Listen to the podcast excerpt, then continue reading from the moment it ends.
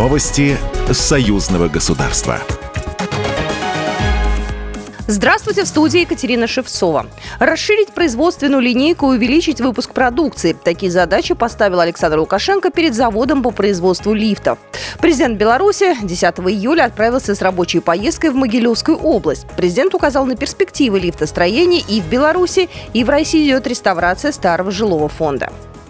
Если сегодня надо 16 тысяч продать мы можем, а он может произвести 14, ну 2000 надо умереть, но произвести. Пусть он основные бы делал детали, а где-то что-то гнуть, паять и варить, ну, строммаш или еще что-то.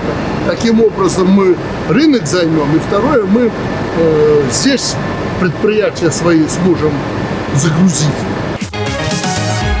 Интерес Беларуси к сотрудничеству с Крымом в торгово-экономической и гуманитарной сферах растет, несмотря на санкции. Об этом на встрече с прибывшей в Минск для участия в Днях Республики Крым делегации российского региона заявил чрезвычайный полномочный посол Российской Федерации в республике Борис Грызлов, передает ТАСС.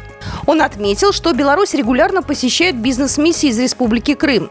В рамках мероприятия запланировано подписание соглашения об установлении дружественных отношений между Сакским районом Крыма и Поставским районом Витебской области, а также соглашение о совместной деятельности между Ялтинским историко-литературным музеем и музеем-усадьбой Пружанский палацик Брестской области.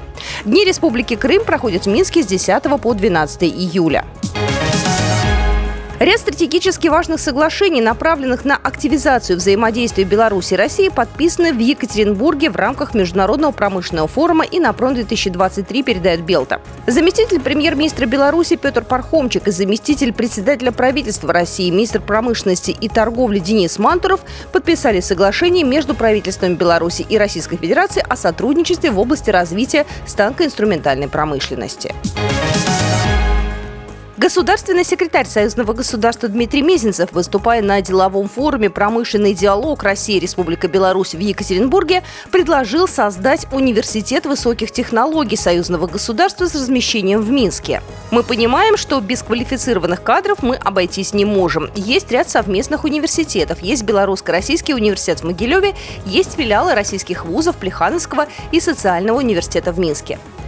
Мезенцев отметил успешную практику взаимодействия, которая сложилась между Национальной академией наук Беларуси и госкорпорацией «Роскосмос». Также госсекретарь поддержал идею введения бренда «Сделано в союзном государстве». Программа произведена по заказу телерадиовещательной организации Союзного государства. Новости Союзного государства.